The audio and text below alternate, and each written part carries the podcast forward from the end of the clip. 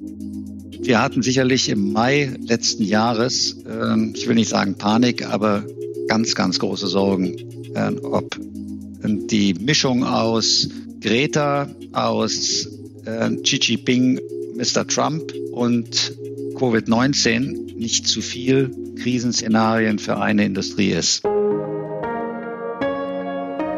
Chefgespräch, ein Podcast der Wirtschaftswoche mit Beat Balzli.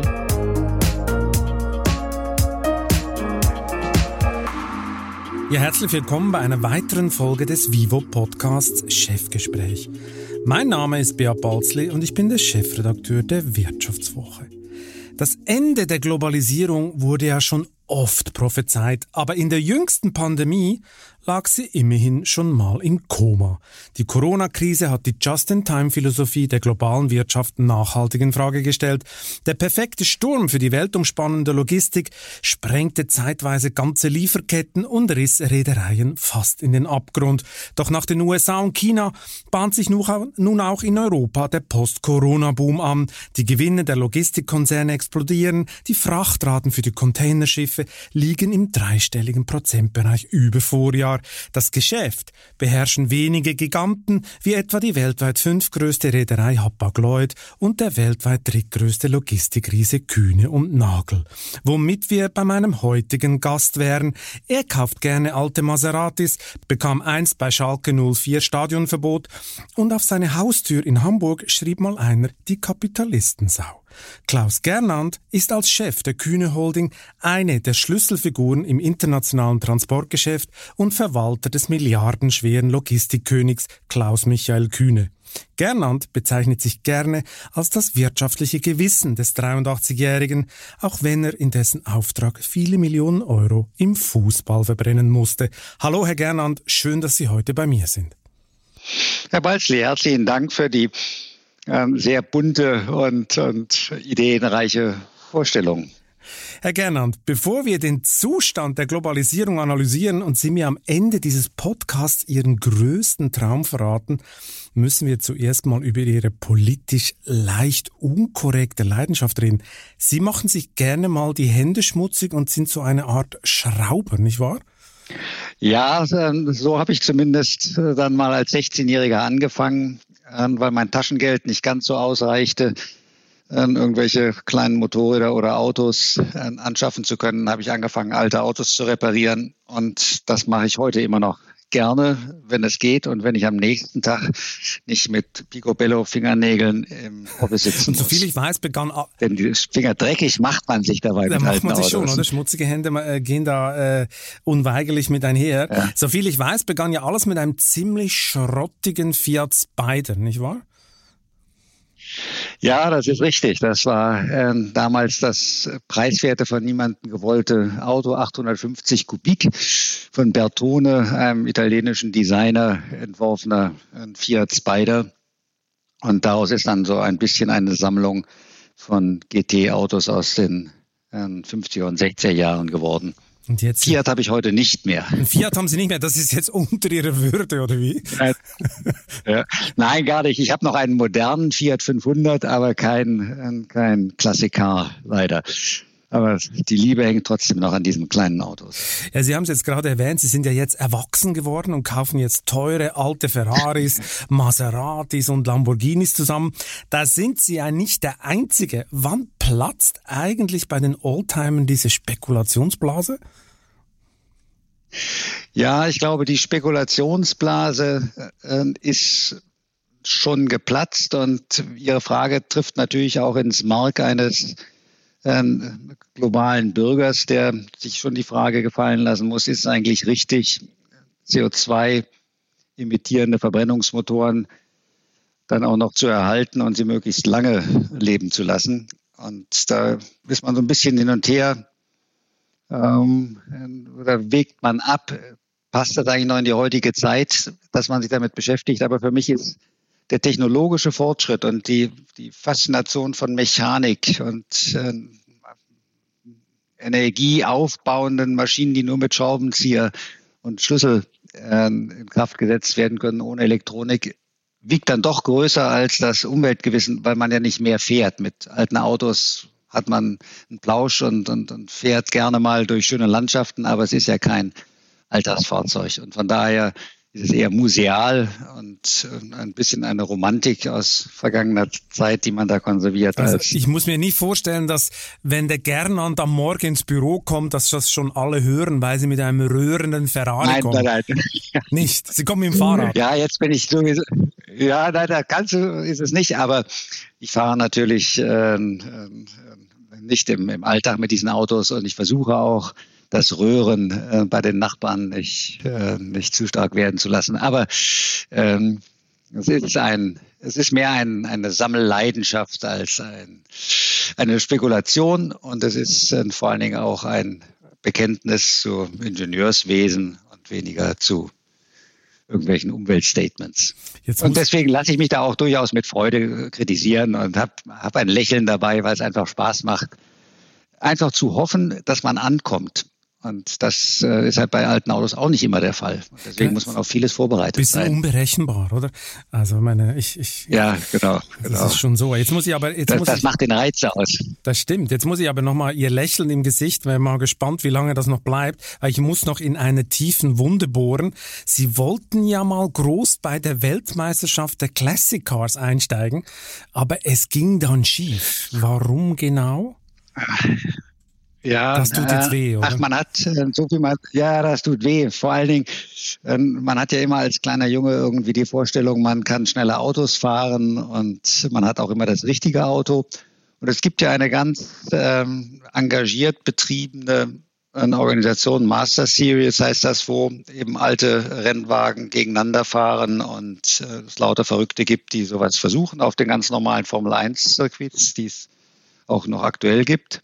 Und da hatte ich mal die, die, die sehr mutige Idee, mit einem Freund, der eine Werkstatt hat, zusammen in ein Team, das alte Alfa Romeo Formel 1 Team wieder zum Leben zu erwecken und dort anzugreifen. Aber ich muss einfach sagen, nach drei, vier Jahren äh, äh, viel Zeit, viel Nerven und ein bisschen unsinnig verbrannten Geld erkennt man, dass das äh, dann doch eine Dimension ist, die nicht so ganz leicht nebenher zu bewältigen ist, Zwölfzylinder Formel 1 Autos wieder an ihre Leistungsgrenze zu bringen.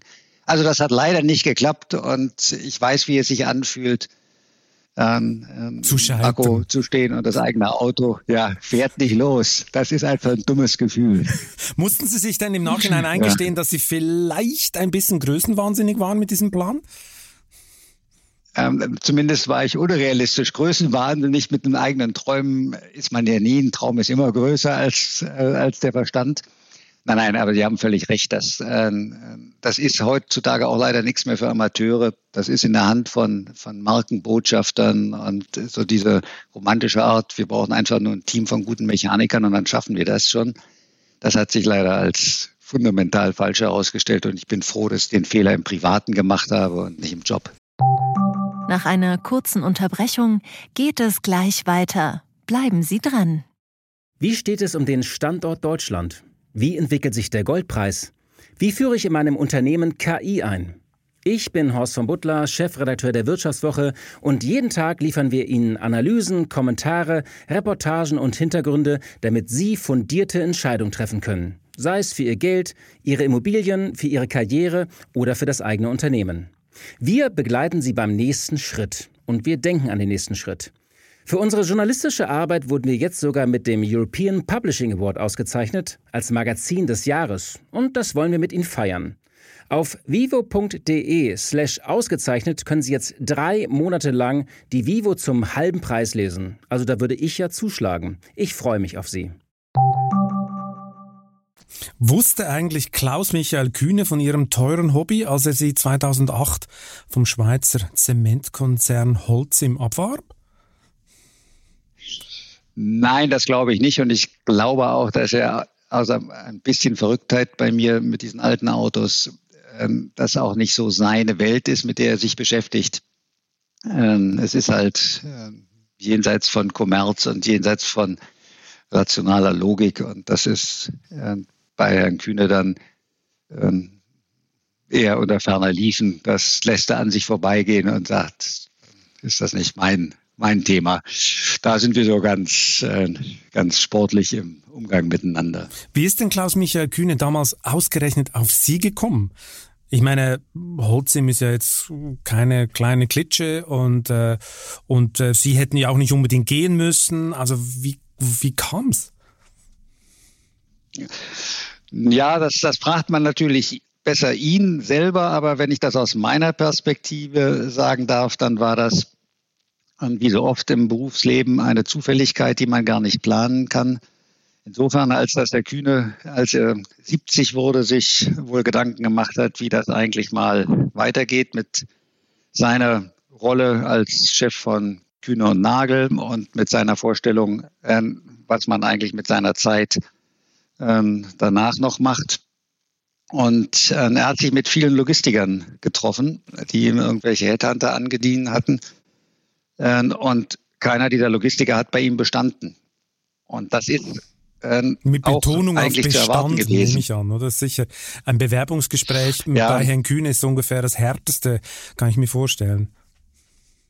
Ja, das ist, ähm, ist zumindest kein Weichspüler, äh, den man da erlebt. Ähm, aber das ist natürlich klar, ein, ein Mann wie Herr Kühne, der die Logistik so, und vor allen Dingen die globale Logistik so unglaublich dominiert, geprägt und gestaltet hat, ähm, da kommt man als angestellter Logistiker nicht wirklich gut dabei weg. Und es kam dann zu einer Situation, dass er zwei Leute fragte, ob man denn noch irgendeine andere Idee hätte, wie man an so eine Suche rangehen kann. Und diese beiden Menschen, die er gefragt hat, haben unabhängig voneinander gesagt, sprich mal mit dem Gernand, der ist auf der einen Seite konservativ, der versteht ein Unternehmertum und auf der anderen Seite ist er ein strategischer, quirliger Typ.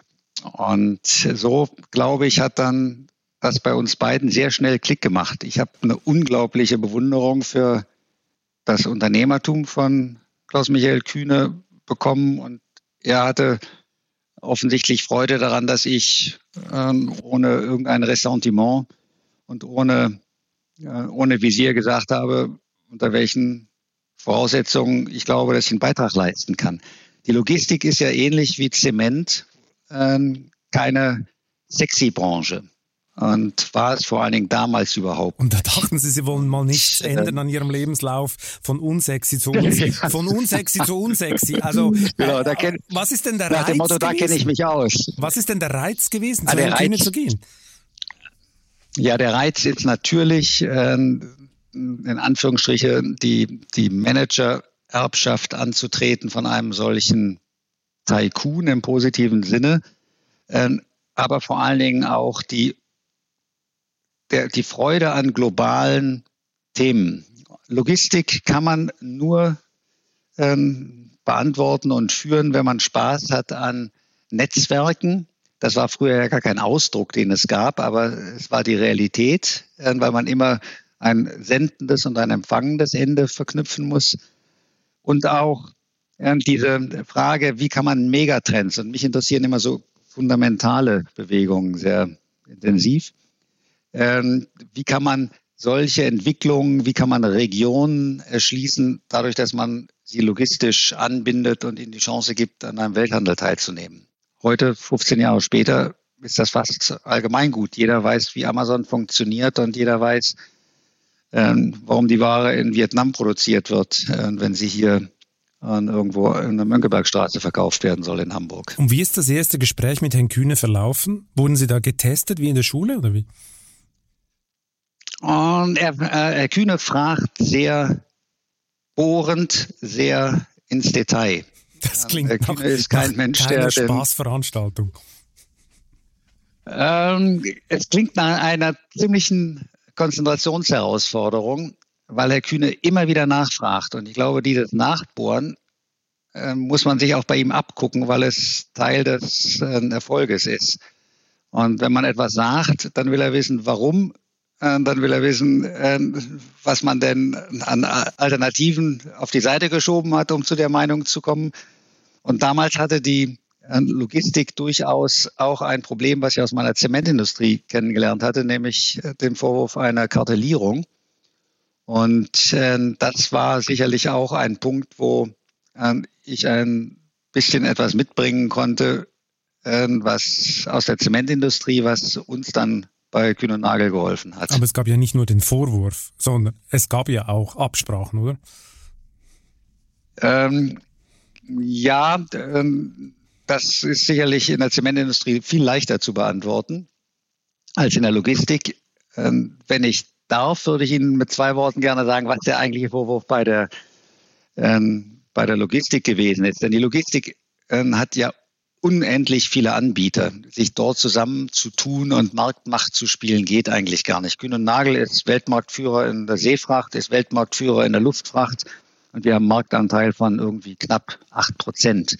Also daran merkt man, da herrscht wirklich harter Wettbewerb. Aber das, was damals von der amerikanischen Kartellbehörde uns vorgeworfen wurde, ist, dass die Industrie sich nach 9-11 äh, zusammengetan hat und die Abwicklung von Importen in die USA zu standardisieren und eine gemeinsame Gebühr für die von den Amerikanern geforderte Sicherheitsüberprüfung von Waren ähm, zu vereinnahmen. Das war also eine ganz sibyllinische Handelspolitik von den Amerikanern, denn es gibt keinen amerikanischen Logistikkonzern in dieser Größenordnung äh, damals, den man hätte attackieren können. Und der Versuch nach 9-11 dann möglichst schnell auch wieder den äh, Luftverkehr in die USA sicherzustellen, das als eine konsortiale oder kartellierte Entscheidung äh, zu interpretieren, war schon verdammt mutig. Aber sich mit der amerikanischen Justiz anzulegen, was ich dann leider getan habe, ist noch mutiger. Das ist halt, ja, das ist halt auch äh, ein völliger Unsinn. Und äh, am Ende muss man, weil man weiter mit Amerika Geschäft machen will, dann auch irgendeinen einen Frieden mit den Behörden dort schaffen. Das heißt, Sie haben, Sie haben Streit angefangen mit den Amerikanern. Wie, was muss ich mir darunter vorstellen? Ja, ich habe schlicht und ergreifend den Vorwurf nicht akzeptiert, dass man hier von einem Kartell sprechen kann, sondern dass das eine initiierte und erzwungene Maßnahme der Amerikaner war. Denn nicht die Anbieter, die Logistikanbieter hatten sich überlegt, ob man den Luftraum über den USA sperrt und die haben sich auch nicht überlegt, ob man jeden Container screenen muss, ob Waffen oder ein IS, ein Vertreter dort waren, einführen, sondern es waren die Amerikaner und die Logistiker haben einfach eine Lösung dafür gesucht. Und ich bin dann selber zum DOJ, also Department of Justice in die USA geflogen, fast 14-tägig. Also ich bin da wirklich sehr regelmäßig gewesen und habe die Verhandlungen selber geführt und stand daher auch selber vor Gericht, vor dem Richter und habe da meine Plädoyers gehalten und habe äh, versucht, die freiheitliche Wirtschaftsordnung im europäischen Sinne äh, nach vorne zu bringen. War das, Auch das ist mir nur naiv? begrenzt gelungen. War das nicht ein bisschen naiv, Herr Gernot? Weil sie konnten doch nur verlieren. Ich meine, die Amerikaner hatten keinen eigenen äh, Wettbewerber, also es gibt keinen amerikanischen großen Logistikkonzern. Ja, ja. Also ist ja dann die Stoßrichtung der ganzen äh, Maßnahme relativ simpel. Das sieht man ja auch heute immer wieder bei diesen Manövern, oder? Aber sie haben es trotzdem durchgezogen. Hat sie keiner gewarnt? Ähm, doch, mich haben vor allen Dingen die äh, befreundeten Kartellanwälte äh, gewarnt und gesagt, du bist wahnsinnig, aber ich bin auch ein, ein wirklicher, wirklich politisch engagierter Mensch und war zutiefst davon überzeugt, dass es zumindest einer Stimme braucht, die nicht nur juristisch weichgespült und sauber äh, abgeschliffen äh, mal formuliert, dass eine freie, von Handelsrestriktionen befreite Wirtschaftsordnung höherwertig ist und auch verteidigt werden muss, als immer diese, äh, dieses Nachgeben von, von Machtpositionen, die aus Handelsrestriktionen entsteht. Und ich glaube schon, dass auch die Firma Kühn und Nagel keinen Schaden darunter genommen hat. Und es ist so eine ganz, ganz interessante äh, Szenerie daraus entstanden. Der Oberstaatsanwalt, der mich da äh, sehr rüde immer angegangen hat, der musste nachher leider aus gesundheitlichen Gründen das Verfahren abgeben. Und als das äh, die Schlussverhandlung so zwei Jahre später war, saß er im Zuschauerraum, äh, dann leider schon ziemlich von, von seinem Krebs gezeichnet und äh, hat mir danach dann sozusagen einen Handschlag angeboten, äh, mir das Du angeboten und gesagt, äh, er hätte das zwar auch nicht so richtig nachvollziehen können, warum Kühne und Nagel sich da so persönlich engagiert, aber ähm, er würde mir eben die Freundschaft anbieten und wir sind dann zusammen noch einen Kaffee trinken gegangen. Ähm, und ich habe damit auch so meinen Frieden mit der amerikanischen Justiz in Form dieses, dieses Oberstaatsanwalts hinkriegen können. Okay, also, also von daher, das war schon sehr facettenreich. Die Revolver waren dann wieder eingesteckt und dann haben Sie in Frieden einen Kaffee getrunken. Ja. Aber Sie haben ja verloren. Das hat Sie dann noch richtig was gekostet oder wie? Ja, ähm, wir haben natürlich, wir sind äh, in, in Teilen schuldig gesprochen worden, aber im Verhältnis zu den drohenden hohen dreistelligen äh, Millionenbußen sind wir sehr, sehr äh, ordentlich rausgekommen. Und äh, wir haben einen, einen mittleren zweistelligen Millionenbetrag Buße gezahlt und äh, damit das Verfahren äh, ohne Schuldanerkenntnis schließen können. Und das, das war schon für uns ein, ein Erfolg im Verhältnis zu der ähm, zu dem möglichen Outcome wenn wir, wenn wir tatsächlich für schuldig gesprochen worden sind. Ich muss nochmal zurück. Und es hat mir die Möglichkeit ja. gegeben, wirklich intensiv sich mit dem Geschäftsmodell Kühn und Nagel zu beschäftigen. Dann haben Sie es dann endlich intus gehabt. Ich muss mal zurück zum äh, Bewerbungsgespräch in Anführungszeichen, wo Sie ja sagen, Herr Kühne hätte ja. sehr bohrende Fragen äh, gestellt. Jetzt mache ich auch mal hier den Kühne und stelle mal sehr bohrende Fragen. Ähm, Herr Kühne gilt ja in der Geschäftswelt, äh, ich habe zehn Jahre in Hamburg gewohnt, auch vor allem in der Hamburger Geschäftswelt, äh, als ziemlich aufbrausend. Er haut ja gerne mal auf den Tisch, kanzelt Leute auch gerne öffentlich ab. Sie arbeiten jetzt schon seit 13 Jahren mit ihm zusammen, telefonieren jeden Tag. Äh, sind Sie besonders frustrationsresistent oder ist das Bild von Kühne falsch gezeichnet? Ja, das ist natürlich jetzt auch fast schon eine intime Frage, denn wenn man genau. so lange so eng zusammenarbeitet, äh, dann schleifen sich natürlich auch Verhaltensweisen ein. Aber das, was ähm, ich schon glaube, ist, dass äh, Herr Kühner ein Überzeugungsmensch ist und äh, dass er seine Überzeugung unglaublich vehement in der Lage ist, argumentativ zu vertreten. Und das dass derjenige, der ausgedrückt, würden, glaube ich, ja, manche Leute ja. sagen. Aber ähm, man muss eben auch einfach sagen, Erfolgsmenschen haben immer einen besseren Schmetterball als äh, Menschen, die schon in der ersten Runde äh, beim Match aus, aussteigen. Das stimmt. Meine Steve Jobs von Apple ist auch nicht mit Höflichkeit aufgefallen. Ja, das stimmt. Ja, ich, ich, ich ähm, ich akzeptiere das, dass er äh, unglaublich insistieren sein kann und ich akzeptiere auch, dass er äh, seine Dinge nach vorne treibt. Aber das, was mich dann eben nur noch mal mehr motiviert, ist zu sagen, ich möchte das versuchen, argumentativ hinzubekommen. Und man, man ist lieber mit starken Menschen zusammen. Und das gilt, glaube ich, für einen Kühne und das gilt auch für mich. Also man muss kein, äh, kein sozusagen, man muss nicht glauben, dass hier nur mit Wattebäuschen äh, gearbeitet wird, sondern es geht ja auch immer um viel.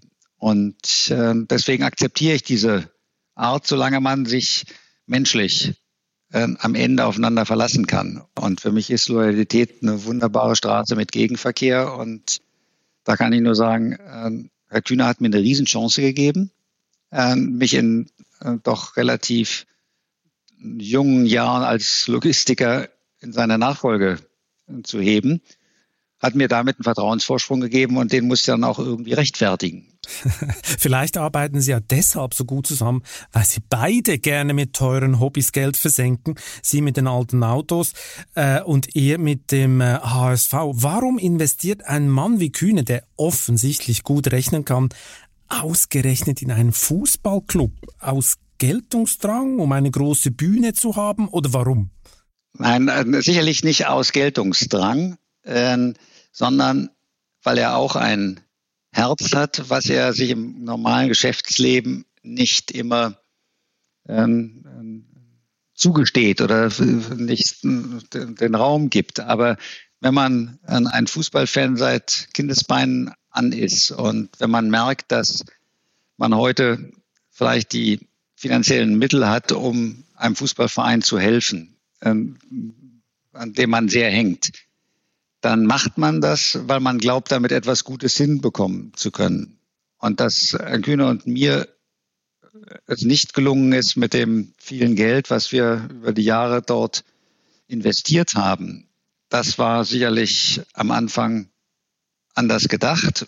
und äh, wir haben da eine Menge gelernt. Wir haben da eben auch gelernt, wie man in diesem ganzen Fußballumfeld als Manager, äh, als Aussätziger oder als, äh, als nicht willkommener äh, Mensch bewertet wird, diese ganzen Aktionen auch gegen Herrn Hopp oder das sind ja alles Erfahrungen, die man sich vorher gar nicht so klar gemacht hat. Aber wie viel die Radikalisierung auf den Fantribünen. Wie viel hat es wirklich gekostet, wenn Sie jetzt mal einen Strich drunter machen? Wie viel hat es denn am Schluss gekostet, das ganze Abenteuer? Ich würde sagen, ähm, ein Euro zu viel.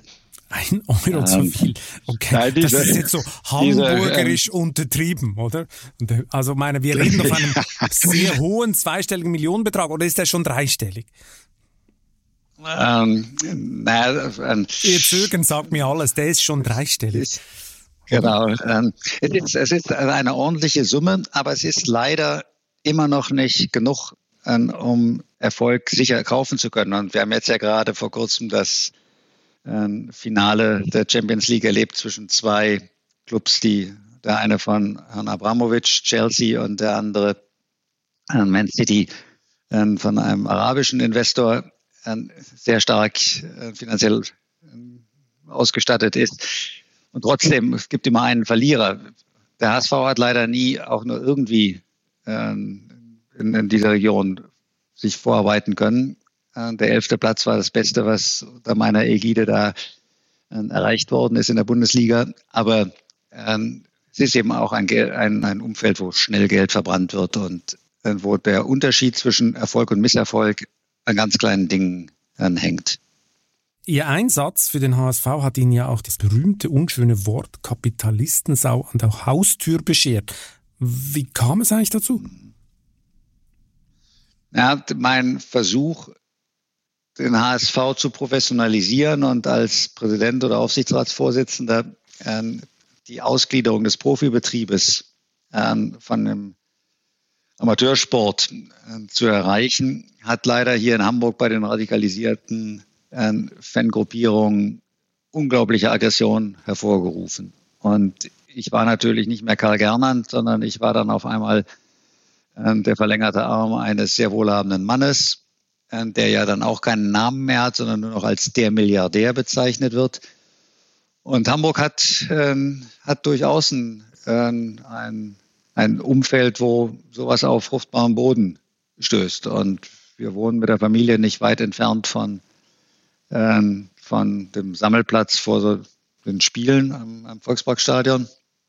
Und da ist dann der Weg relativ schnell und mit solchen Organen wie der Bildzeitung ist man ja sehr schnell auch aus der, äh, aus der versteckten Position oder aus der unbekannten Position raus und jeder weiß, wo man lebt und wo man gerade ist. Und da entsteht dann schon eine ziemliche Aggressivität. Und das war für die Familie und auch für mich teilweise nicht, äh, nicht nur schön.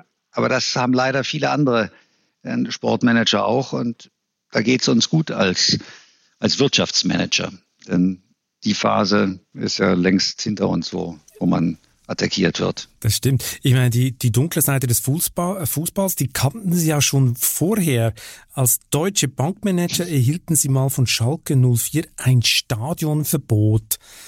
Wie kam es dazu? Ja, jetzt äh, werden aber die ganz dunklen Seiten. Ich, ich habe ja, ja, Angst, das dass dieser Podcast nachher eingeht als der unseriöse Karl Gernand. Nein, nein, der ähm, Podcast ähm, wird nein, durch die Decke gehen, Herr Gernand. Das ist so spannend. Erzählen Sie, erzählen Sie. äh, ähm, ähm, ich war bei der Deutschen Bank äh, unter anderem auch für die Finanzierung von Schalke 04 äh, zuständig und bei der Durchsicht der Kreditengagements erschien mir das dann nicht mehr so richtig äh, opportun und äh, der damalige äh, Präsident von Schalke war da schon damals auch nicht so ganz der, der ruhigste und seriöseste Geschäftsmann. Und äh, dann ging es darum, ob man äh, Spielerkäufe und Handgelder äh, durch die Konten der Deutschen Bank abwickeln sollte oder nicht und ob der Kredit eigentlich an der richtigen Stelle gegeben ist oder nicht und richtig dokumentiert ist. Und da hatte ich eine sehr harte und klare Vorstellung. Und das führte also zu einem ganz lauten Auseinandersetzung mit dem Präsidenten, äh, der mir dann meine äh, Karte, die die Deutsche Bank bis dahin immer hatte auf Schalke, dann äh, einzog und mir Stadionverbot erteilte und ich dann im Ruhrgebiet sicherlich bei den Dortmundern äh, beliebt wurde, aber nicht. Bei den anderen waren sie persona non grata dann, oder? Genau, das, das hat mir dann noch zumindest gezeigt, dass das war ein, äh, in den Anfang der 90er Jahre, dass äh, dieses Geschäft insgesamt schon auch ein wirklich anspruchsvoll ist. Und äh, damals hat noch keiner richtig hingeguckt, wie eigentlich diese Handgelder bezahlt wurden. Das, das war kann ich mir lebhaft ah, vorstellen. Fußball, Gott sei Dank verjährt alles jetzt. Fußball war ja immer ein bisschen bekannt, dass äh, da die Grauzonen und die dunklen Zonen sich sehr originell ablösen. Ähm, danach hatten Sie dann keine Lust mehr auf Banking, oder? Sind Sie gleich zu AT Kearney nach dem Stadionverbot oder was muss ich mir vorstellen? ja, genau. Dann habe ich gemerkt, dass das schon ähm, das für, Sie, für, ja. eine, ähm, für ein Leid mit sich bringt, wenn man ein Deutschbanker ist. Nein, ich bin zu AT Kearney gegangen, weil ich nach zehn Jahren und Deutsche Bank gemerkt habe, dass ich mit dem Commercial Banking und dem Relationship Banking vielleicht nicht ganz in der äh, Schiene innerhalb der Bankenlandschaft saß, die damals mit Beginn dieser wunderbaren Entwicklung des Investmentbankings äh, meine Zukunft hätte aufbauen sollen. Und äh, man war ja, wenn man in Europa Banking machte, eher von der altbackenen Seite. Und wenn man Kreditgeschäft und Bilanzierung versteht, dann war man auch nicht so richtig attraktiv. Und hatte dann den Eindruck, dass ich mich eigentlich mal wieder intellektuell aufpumpen wollte und äh, habe dann bei Ethikane angefangen, Unternehmensberatung für Financial Institutions zu machen. Und das war eine super lehrreiche Zeit. Und ich kann das auch fast nur empfehlen, einmal im Leben bei einem dieser hochdrehenden Beratungen äh, sich nochmal so eine Abstraktions- und analytische ähm, Weiterbildung zu gönnen. Das, ist, das war insofern schon ganz wertvoll. Ist kein Lebensstil oder kein Arbeitsstil, den man jetzt ewig machen möchte, aber als gedankliche Herausforderung hat mir das sehr, sehr viel Freude gemacht. Und gut, das war jetzt der kostenlose, noch gut verbunden. der kostenlose Karrieretipps für die Nachwuchsmanager, noch eine, eine Runde zu drehen bei einer großen Unternehmensberatung. Sie sind ja dann über Holzim äh, dann zu Kühne gekommen und 2008 mhm. wurde es ja gleich super spannend, weil äh, da ist Kühne ja bei der durch TUI heruntergewirtschafteten und durch die Finanzkrise gebeutelten ja. Großreederei Hapag-Lloyd eingestiegen. Für Kühne so eine Art Dienst an der Heimatstadt, äh, obwohl er seine Steuern ja. längst in der Schweiz zahlt. Äh, wie oft haben Sie sich damals gedacht, hätten wir das bloß nicht gekauft? Zumal ja so eine Spedition keine Schiffe braucht, ist doch bloß Ballast, oder? Also war der Kauf anfänglich ja. ein Fehler, oder? Ähm, es war mein erstes großes Projekt mit Herrn Kühne, was einen Tag und Nacht beschäftigt hat. Und ähm, ich kannte natürlich Hapag-Lloyd hier aus meiner Hamburger Zeit auch relativ gut. Und ich konnte die, ähm, die in Anführungsstrichen ähm, patriotische Komponente bei dieser Transaktion durchaus auch verstehen, denn der Hamburger Hafen ist natürlich durch Hapag-Lloyd sehr stark geprägt und die Anbindung an die Welt die in Hamburg ja doch wichtig ist, ähm, funktioniert, wenn man eine Reederei in der eigenen Stadt hat, deutlich besser, als wenn man ähm, auf dem Horizont eigentlich immer nur auf andere angewiesen ist. Ähm, aber das war insofern ein, ein, ein Abenteuer, weil TUI äh, in der damaligen Reorganisation dringend Kapital brauchte und ähm, den, sehr gut verstand, den Kaufpreis sehr nach oben zu äh, schrauben und wir verhandelt haben, bevor wir wussten, was mit der Lehman Crisis dann mit der Weltwirtschaft passieren würde. Und wir haben in der Woche gesigned, in der die Lehman Bank ähm, kollabierte. Das heißt, wir haben ein dann schlechteres Timing zum Closing hin, ja, ja, kein, keine Bank mehr gehabt, die uns die Türen aufgemacht hat. Und wir waren damals als Hapag-Lloyd wirklich auch in einem sehr schlechten Zustand. Und die Refinanzierung dieses gesamten Deals und der Firma das war ein, äh, eine ziemliche Kernerarbeit. Aber das zeichnet auch dann wieder so jemanden wie äh, ein Kühner aus, äh, den langen Atem zu haben und so einen Stein auch wirklich durchzubeißen. Und er hat das ja mit seinem privaten Geld gemacht. Er hat das nicht mit Kühne und Nagel gemacht, sondern das war der Nukleus für die Aktivitäten der Kühne Holding eine gewagte Geschichte. Allerdings hatten damals natürlich, glaube ich, noch viele ja. andere Hamburger natürlich auch ein Interesse, dass diese Firma nicht untergeht. Ich glaube, die HSH Nordbank auch schwerstens gebeutelt durch die Finanzkrise. Die war, glaube ich, auch noch involviert und so. Und ich glaube, da gab es viele heftige Sitzungen, mag ich mich noch erinnern. Ähm, äh, da war es, glaube ich, es war sehr turbulent. Und das Ganze war ja dann auch jahrelang eigentlich eine Leidensgeschichte, oder? Man hat nicht so richtig Geld verdient ja. Äh, ja. mit Hapag-Lloyd. Nein, wir haben auch viel Geld wieder noch einsteuern müssen, also Kapitalerhöhungen ohne Ende. Ende. Und das hat sich eigentlich erst mit unserem Entscheid, durch Wachstum aus der Krise rauszukommen, dann umgedreht, dass wir mit der CSAV, mit der chilenischen Reederei, die eine große Rolle in Lateinamerika spielt, einen Partner gefunden haben, den wir mit Aktien bezahlen konnten. Und äh, da Skaleneffekte bei der äh, Asset Heavy äh, Industrie wie eine Reederei eine große Rolle spielt, weil sie immer über Slotkosten arbeiten. Das heißt, wie viel zahle ich eigentlich oder wie viel Kosten habe ich pro Container, pro Containerstellplatz? War das Wachsen unbedingt äh, entscheidend. Wir hatten kein Geld und auch keine gute Finanzierungsbasis, also konnte man nur über intelligente Allianzen oder papierbasierte Fusionen ähm, sich weiterentwickeln. Und das hat dann mit USC, mit den Arabern einige Jahre später nochmal genauso gut geklappt. Und das ist dann die Voraussetzung dafür, dass wir heute recht glücklich dastehen. Und Sie wollen ja jetzt einen zweiten Sitz im Aufsichtsrat, oder? Das hat Ihnen, glaube ich, immer noch nicht geklappt, oder? Nein, das hat immer noch nicht geklappt, äh, Herr Balzi. Sie sind aber perfekt vorbereitet. Ähm, wir haben ähm, in den schwierigen Zeiten eine äh, Dreierliaison gebildet, die Freie und Hansestadt Hamburg, äh, die Gruppierung von Herrn Lucic, äh, also CSAV, die Chilenen und wir, dass wir unsere Interessen poolen und dass wir ähm, mit zwei Aufsichtsratssitzen für die Chilenen und zwei für die Hamburger, nämlich die Stadt Hamburg und wir, ähm, versehen sind. Dann haben sich aber relativ schnell die Verhältnisse verändert. Wir sind größter Aktionär geworden. Die Stadt Hamburg hat sich verwässern lassen, äh, was auch sehr nachvollziehbar ist. Und äh, wir hatten dann den Eindruck, dass man dann eigentlich mal drüber nachdenken könnte, wie, wie man dann fairerweise Aufsichtsratssitze vergibt. Aber das kann man nur tun, äh, wenn man ein Verständnis auf der gegenüberliegenden Seite hat, was nicht auf mal fixierte Verträge immer wieder rekurriert. Das ist uns bis heute noch nicht so richtig gelungen.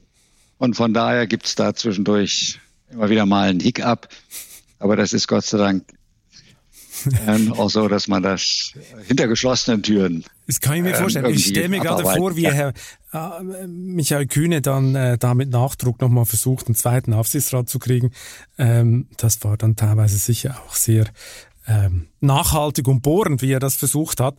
Ähm, ich meine, sie haben dann äh, Hapag-Lloyd einigermaßen auf die Schiene gekriegt, aber mit dem Ausbruch der Pandemie im vergangenen Jahr ging es ja dann bei Hapag-Lloyd wieder ja. anfänglich so richtig runter, oder?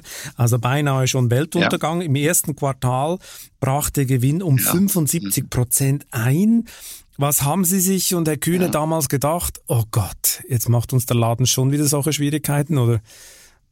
Was war die Reaktion? Ja, das, das Ganze war äh, fast noch äh, etwas dramatischer, als dass wir natürlich auch extreme Sorge über die Entwicklung von Kühn und Nagel hatten. Also unser zweites großes Engagement oder das eigentliche Familienimperium von Herrn Kühne. Äh, denn auch wir waren von dem Lockdown äh, und der Problematik um Wuhan äh, herum äh, massiv getroffen und wussten nicht, wie es weitergeht. Ähm, wir wussten nicht, wie Homeoffice funktioniert. Äh, wir wussten nicht, was es heißt, wenn China sich vom Welthandel abkoppelt. Und wir wussten nicht, wie äh, wir eigentlich unsere permanente eigene Reisetätigkeit, unser Konzern ist ja dauernd irgendwo im Flugzeug, irgendwo in der Welt unterwegs, äh, wie man eigentlich seine Kunden betreut. Und wir hatten sicherlich im Mai letzten Jahres, ich will nicht sagen Panik, aber ganz, ganz große Sorgen, ob die Mischung aus ähm, Greta aus äh, Xi Jinping, Mr. Trump und Covid-19 nicht zu viel Krisenszenarien für eine Industrie ist. Und das hat uns sehr, sehr ähm, nachdenklich und hart arbeitend gemacht. Das, das war keine, keine angenehme Zeit, weil diese drei Strömungen haben so gegen den globalen Welthandel gearbeitet. Denn wir vergessen schon wieder, was, was Trump angerichtet hat, äh, weil wir uns freuen, wie, wie engagiert Biden im Moment unterwegs ist. Aber das war auf dem Höhepunkt seines Protektionismus. Äh, der chinesische Präsident konnte nicht anders als genauso hart zu reagieren, zumal er auch ein, ein, ein perfekter Vertreter seiner eigenen Interessen ist. Und wir hatten mit Greta auf einmal eine Situation, wo Globalisierung, ähm, ähnlich wie Piketty damals, äh, dieser französische Politologe, äh, die Globalisierung attackiert hat, auf einmal intellektuell auch äh, oder gesellschaftlich völlig äh, in der Defensive. Und ich nenne das die License to Operate, also die gesellschaftliche Akzeptanz einer Branche, die ist uns da beinahe verloren gegangen. Und äh, das haben wir Gott sei Dank äh, rumdrehen können. Und es ist anders, als wir es gedacht haben, komplett eine Stärkung äh, der, der gesamten Industrie entstanden, weil die ganze Welt gemerkt hat, ohne Logistik, ohne zuverlässige Supply Chain können wir gar nicht mehr leben. Wir müssen dieses Netzwerk des globalen Warenstroms, das müssen wir äh, schützen und das müssen wir äh, bezahlen und äh, da muss man positiv darauf reagieren. Systemrelevanz nennt man das. Das war vorhersehbar. Systemrelevanz. Ja, genau. ich, muss, ich muss nochmal zurück genau. zu diesem Gewinneinbruch von Hapag-Lloyd äh, von minus 75 Prozent. Am Tag, als das bekannt gegeben wurde, wurde auch bekannt, dass ausgerechnet ihre Tochter panisch Aktien für über 100.000 Euro verkaufte, noch dazu auf wundersame Weise zu einem Höchstkurs. Gab das nicht total Krach? Hinter den Kulissen? Ja, jetzt haben Sie mich natürlich als äh, Löwenvater erwischt, weil ich das eine äh, mediale Schweinerei empfinde. Ähm, die ähm, Stimmt das denn nicht? Dies gemeldete, ähm, der Zusammenhang stimmt nicht. Ähm, und was natürlich auch mich schwer, schwer getroffen hat, ist, dass ähm, der Redakteur beim Handelsblatt und der, ähm, der recherchierende Professor der Frankfurt School of Finance ähm, ohne Not, wirklich ohne Not eine Minderjährige äh, nimmt, um sie in der Öffentlichkeit in eine Ecke zu drängen, in der sie sicherlich keinen Platz hat. Wenn man glaubt, dass der Vater nämlich ich, irgendetwas falsch gemacht hat, dann kann man das sicherlich formulieren. Aber dass man mit Namensnennung eine Minderjährige ähm, durch die Online-Medien zieht als Insider, das ist sicherlich nicht ganz glücklich. Ähm, aber die Geschichte war, äh, dass äh, ich für meine Tochter äh, Aktien von Kühn und Nagel gekauft habe und äh, ich nach einem Veröffentlichungstermin, also da gab es überhaupt keine Restricted äh, Period, ich dann diese Position verkauft habe, weil der, der Kurs durch, äh, durch unglaubliche Short-Positionen nach oben geschossen ist und sich verfünffacht hatte. Und äh, da wäre es sicherlich äh, falsch gewesen, wenn man nicht ganz normal, wie jeder andere auch, gesagt hätte, zu dem Zeitpunkt verkaufe ich die Aktien, die ich eigentlich als Buy and Hold ins Depot meiner Tochter legen wollte. Ähm, aber das war ja irgendwann im, äh, im Anfang letzten Jahres. Aber es war eine bei der BaFin gemeldete Transaktion. Nur deswegen konnte man sie ja auch medial ausschlachten. Ähm, es war außerhalb der Restricted Zonen und es war äh, sicherlich ein extrem glückliches Engagement für mich. Aber es macht sich die natürlich Kurse, nicht so gut. Es macht sich natürlich Nein, nicht so gut. Wenn nicht gut. Umfeld Nein. des Großaktionärs mitten in der Krise Papiere auf den Markt werfen. Ich weiß nicht. Also wenn ich Herr Kühne wäre, hätte ich bei, bei Ihnen angerufen und gesagt, ähm, was macht ihr denn da? Das Signal ist ja Ja, äh, nun war der Betrag äh, für, äh, der Betrag für eine Eher Schülerin klein. ist natürlich sehr groß. Ja. Der, Betrag, äh, der Betrag für einen, einen erwachsenen Manager war er jetzt nicht äh, so dass man danach Herzstillstand bekommt. Ähm, aber ich gebe auch zu, dass es vielleicht nicht glücklich war, aber es war sicherlich nicht so, dass man in einer Zeile mit Herrn Braun genannt werden muss, der zu der Zeit sein Wirecard-Imperium äh, bös kriminell in die Grütze gefahren hat. Das fand ich dann schon etwas ein wenig nachdenklich von einem Verlagshaus, ähm, eine Minderjährige dort so öffentlich ähm, zu kommentieren. Zumal ja eine Minderjährige einen gesetzlichen Vertreter hat, logischerweise. Sie macht ja nicht ein gesetzlicher Vertreter hat und in meinen Augen nicht nur einen Datenschutz, sondern vielleicht auch einen Persönlichkeitsschutz in einem anderen Maße genießen muss als ich. Ähm, also auf mich kann man dann gerne schimpfen. Aber jetzt haben Sie ein Thema gehabt, wo ich gleich hochgefahren bin und daran merken Sie, dass es mich natürlich auch nicht ruhig gelassen hat. Als Fehler würde ich es nicht bezeichnen, als unglücklich würde ich es bezeichnen, ähm, als ähm, legitim, ähm, Fragezeichen, als legal, ganz klares Ausrufezeichen, ja, das war's. Nach einer kurzen Unterbrechung geht es gleich weiter. Bleiben Sie dran. Bist du auf der Suche nach Inspiration und Netzwerkmöglichkeiten?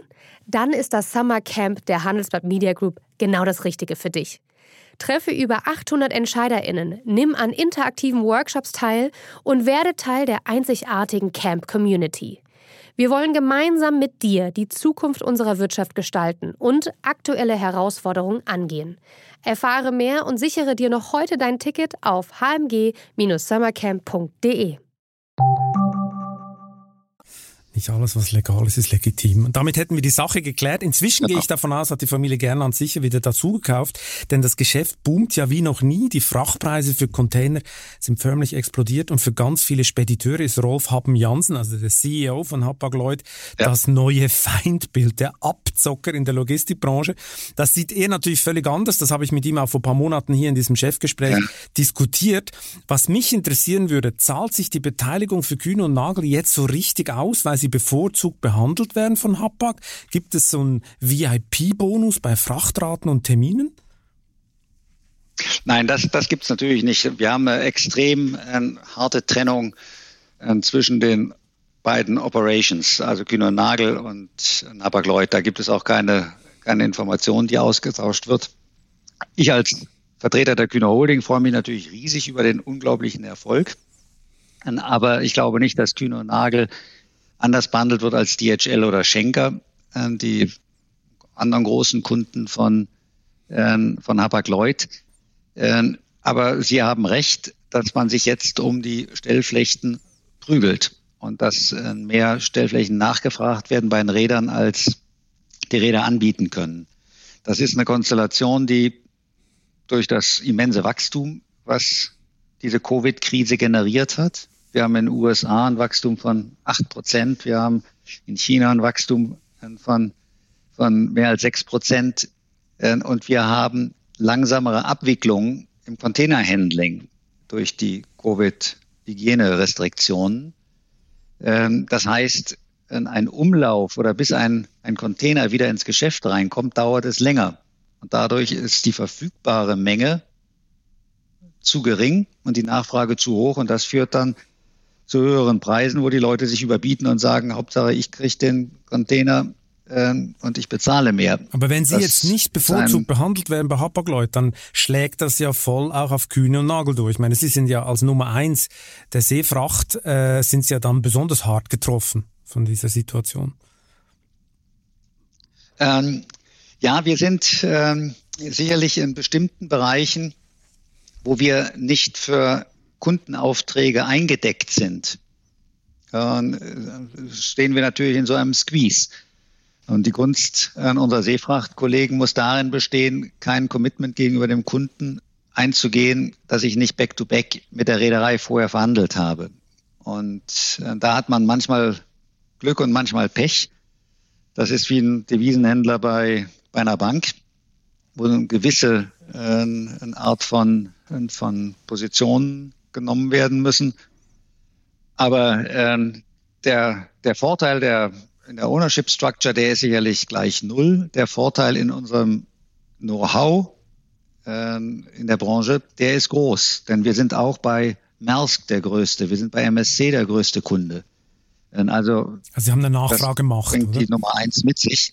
Wir haben natürlich eine Nachfragemacht, die wir ansonsten im Interesse unseres Kunden einsetzen können. Und auch deswegen kommen ja viele Kunden zu uns, weil sie sagen, die Leute kaufen besser ein als wir, denn sonst könnten wir ja direkt zu Hapag-Lloyd gehen. Dass man mit jemandem wie DHL oder Kühn und Nagel zusammenarbeitet, liegt ja daran, dass man sagt, da liegt eine Kompetenz und eine preisliche Freiheit äh, und, und Gestaltungsmacht dahinter, die mir als Kunde was nutzt. Aber dann haben Sie ein bisschen einen Interessenkonflikt einerseits, oder? Einerseits sind Sie ja größter äh, Großinvestor bei Hapag, andererseits sind Sie Großkunde. Die haben ja nicht beide dasselbe ja. Interesse. Der eine möchte möglichst tiefe Preise, der andere möchte ja. möglichst hohe Preise. Also meine, das ist ja eine ziemlich spezielle ja. Konstellation. Ja, wenn ich, äh, wenn ich auf der operativen Seite verantwortlich wäre, hätte ich diesen Konflikt und könnte ihn auch nicht lösen. Aber wenn ich auf der Aktionärsseite unterwegs bin, dann macht vielleicht auch gerade die Aktivität der Kühner Holding besonders viel Sinn, weil ich sage, egal wer gewinnt, ich bin immer auf der Gewinnerseite. Das Geld, was für Logistik ausgegeben wird, landet über kurz oder lang dann doch mit einem bei gewissen Ihnen. Anteil bei der Kühner Holding.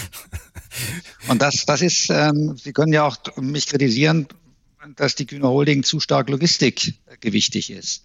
Da wir aber unterschiedliche ähm, Vektoren innerhalb der Logistik ähm, bedienen bzw. investiert sind, können wir von solchen Marktverschiebungen zugunsten der Reedereien oder zugunsten der Forwarder, also der, der Logistikdienstleister, ähm, können wir das relativ gelassen sehen und sagen, der Kuchen wird schon in der Gesamtsumme so verteilt werden, dass wir nicht ganz äh, außen vor bleiben. Ja, definitiv. Wir Oder haben wenn, unsere Position wenn abgesichert. Wenn man sich ihre ersten Quartalszahlen anguckt von diesem Jahr, ist, glaube ich, der Gewinn 2,5 mal höher als äh, im Vorjahr.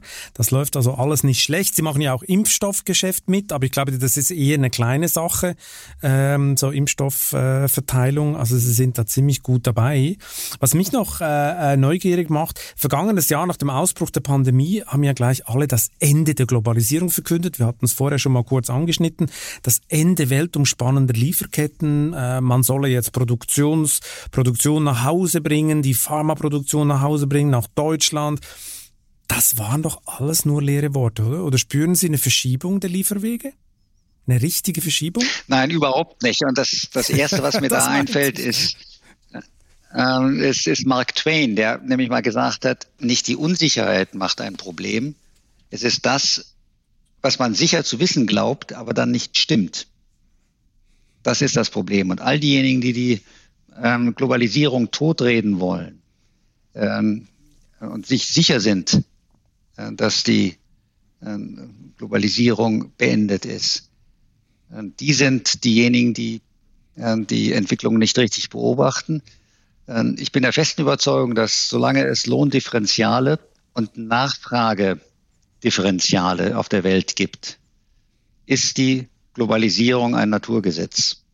Es wird immer Menschen geben, die in Silicon Valley ihren äh, Computer kaufen wollen, weil dort die besseren Produkte sind als woanders. Es wird immer jemanden geben, der lieber die Tomaten aus Italien isst, auch wenn er in Holland lebt und eben nicht in Holland oder in Dänemark die gleichen Qualitäten anbauen kann. Man wird immer den Wein aus Frankreich lieber trinken äh, als äh, aus Finnland. Und man wird immer in Vietnam zu geringerem Lohn, äh, nicht immer, aber es wird immer Länder geben, wo die Lohnkosten und die Produktivität äh, ein günstigeres äh, Umfeld haben als an anderen Orten. Der berühmte komparative Vorteil, komparative genau. Vorteil der Länder. Competitive Advantage von Michael Porter.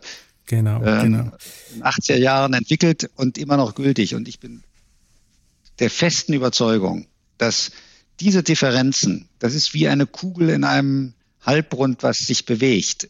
Die wird immer rollen und die wird immer dorthin rollen, wo sie stabiler ist. Und deswegen glaube ich, dass die Globalisierung unabhängig von den Herausforderungen, ich hatte das vorhin genannt, Greta, genauso wie Covid-19, genauso wie äh, Vermögensverteilungsdiskussionen.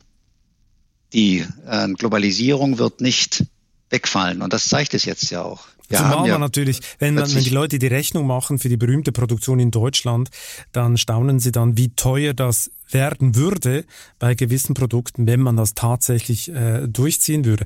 Aber ich kann mir vorstellen, ich weiß nicht, vielleicht sind Sie anderer Meinung, aber ich kann mir vorstellen, hier und da wird der ein oder andere Controller jetzt vielleicht nicht mehr so genau hingucken, wenn sich irgendwo so ein paar Sicherheitsläger aufbauen, äh, zumal wir ja mit dem äh, Evergiven, äh, ähm, mit der Evergiven Blockade im Suezkanal haben wir ja dann tatsächlich erlebt, wie die Globalisierung im wahrsten Sinne des Wortes kurzzeitig gestört gestoppt wurde. Ich meine, was hat das für ja, Sie bedeutet, ja. für Kühn und Nagel? Ja, man, man kann relativ leicht oder schnell sagen, es waren äh, von dieser Evergiven-Havarie 1,5 Millionen Container betroffen, die entweder am nördlichen Ende oder am südlichen Ende äh, äh, stuck waren. 1,5 Millionen ähm, äh, Container. 14 Tage lang war der Stöpsel im Kanal die quersitzende äh, Ever Given. 1,5 Millionen TUs, nur um eine Vorstellung zu haben. Wenn ich die alle aneinander reihe, habe ich eine Entfernung von 10.500 Kilometern. Containerwand an Containerwand. Da ist noch keine Zugmaschine dazwischen.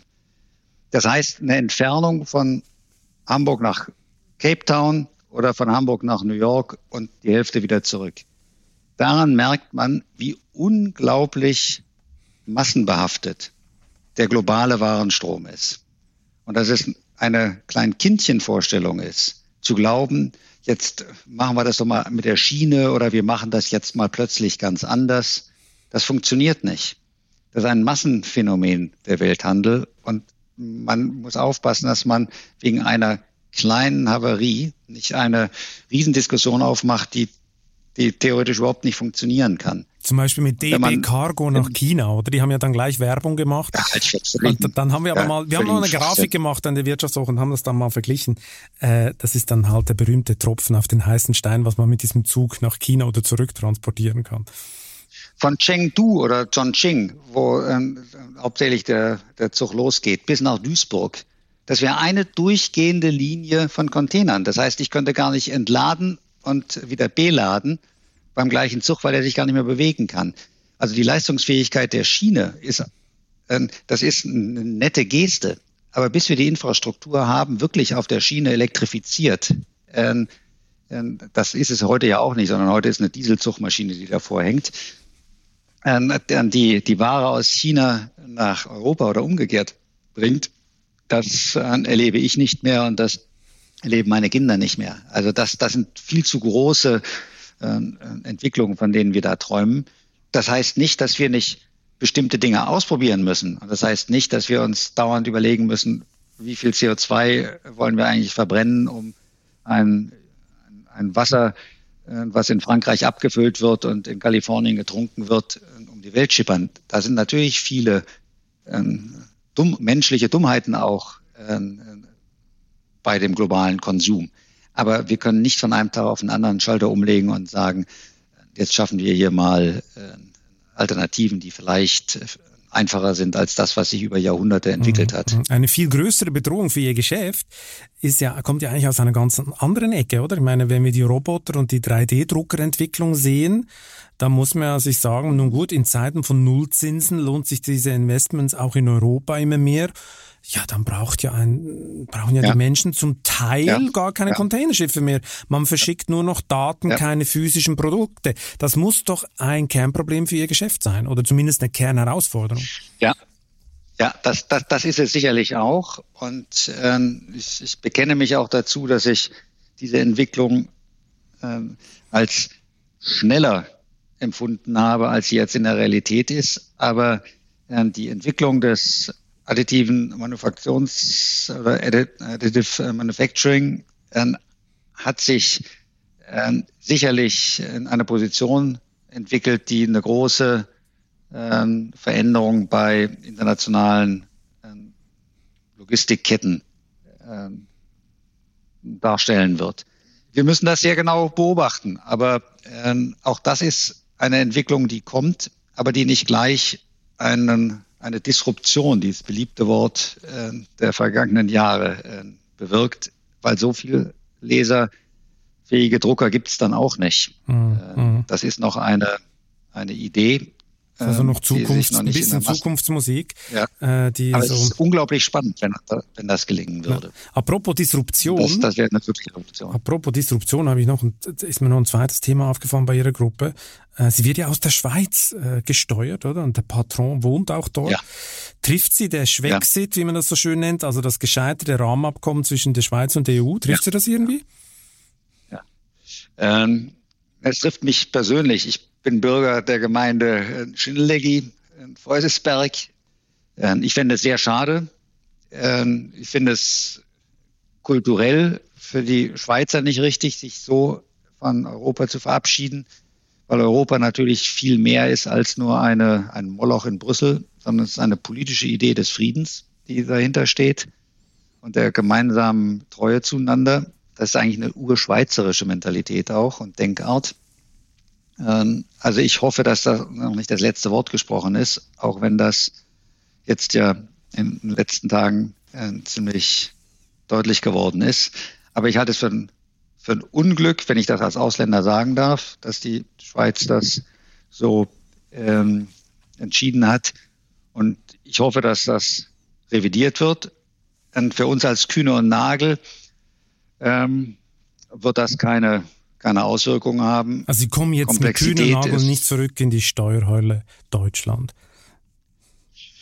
Nein, das kommen wir nicht. Äh, aber wir sind auch immer noch ordentlicher Steuerzahler hier in, Deutschland, genauso wie wir ordentlicher Steuerzahler äh, hier in der Schweiz sind. Das ist äh, ordentlich aufgeteilt.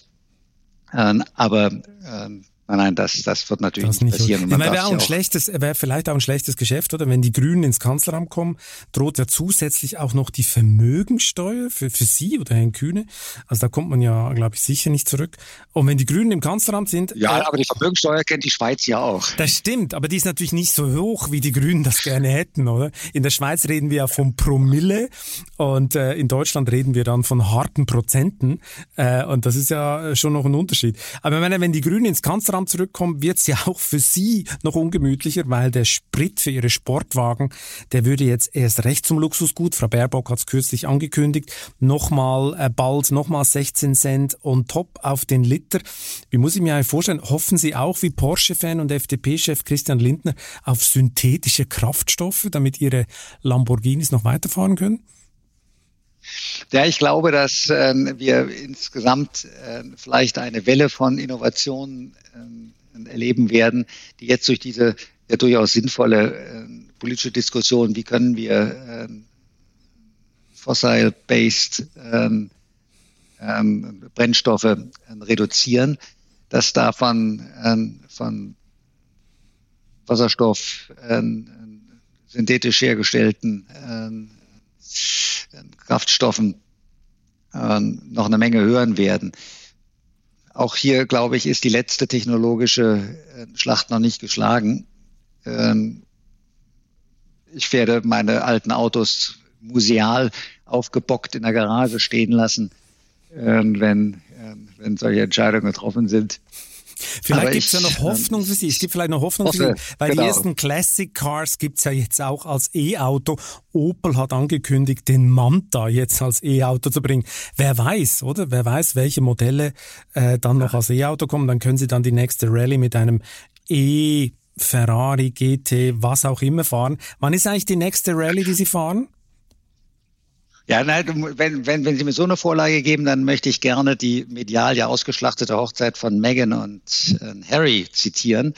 Denn äh, Harry ist in einem blauen Jaguar E-Type äh, mit seiner Braut dann davon gefahren, von dem Schloss, wo er geheiratet hat. Und das war ein englischer Nachbau mit einem E-Motor. Und das war der Versuch auch zu zeigen, dass man alte Autos auch mit Elektroenergie betreiben kann. Das ist so die, die Ikone der, äh, der klassischen Autos mit äh, E-Mobilität. Aber jetzt habe ich es gibt also der Geschichte leider die Frage vergessen. Nein, das war, das war so ungefähr, das ist ein ganz guter Abschluss. Also der, für den Sport der Superreichen gibt es also noch Hoffnung in der E, in der E-Version. Herr Gernand, wir kommen jetzt zur ultimativ letzten Frage.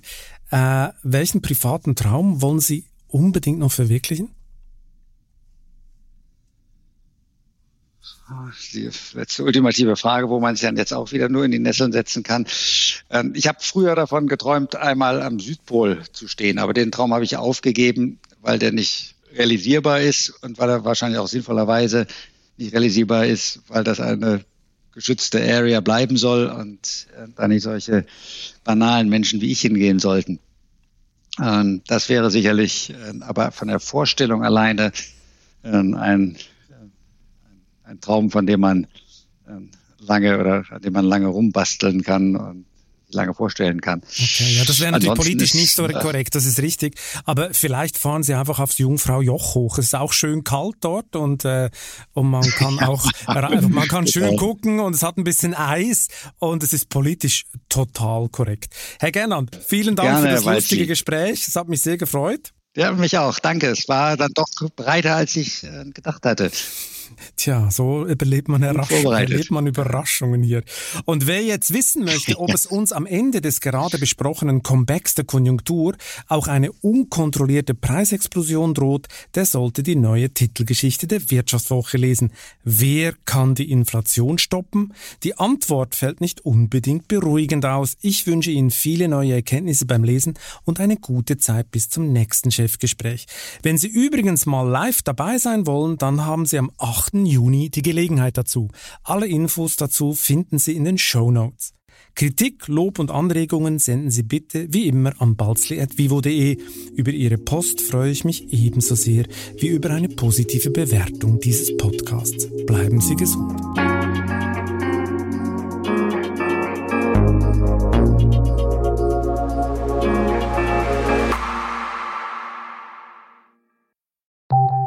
Nach einer kurzen Unterbrechung geht es gleich weiter. Bleiben Sie dran.